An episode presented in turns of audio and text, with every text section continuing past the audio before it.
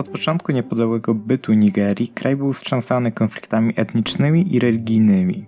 Niestabilność polityczna doprowadziła do wzrostu nastrojów separatystycznych i walk między plemionami Hausa i Ibo, a w 1967 roku do secesji Biafry, prowincji zamieszkanej przez plemię Ibo. Wojna między siłami rządowymi a wojskami secesjonistów wspieranymi przez państwa Europy Zachodniej zakończyła się klęską owych secesjonistów i wymordowaniem znacznej liczby członków plemienia Ibo. Szacuje się, że w wyniku tej wojny zginęło około 2 milionów ludzi. Pomimo jednak zakończenia wojny, sytuacja dalej nie była stabilna, czego wyrazem są dalsze zamachy stanu, które miały miejsce w 1975, 83 i 85 roku. Za załamanie praw człowieka Nigeria została zawieszona w 1995 roku w prawach członka brytyjskiej wspólnoty narodów, a Unia Europejska zerwała współpracę z reżimem.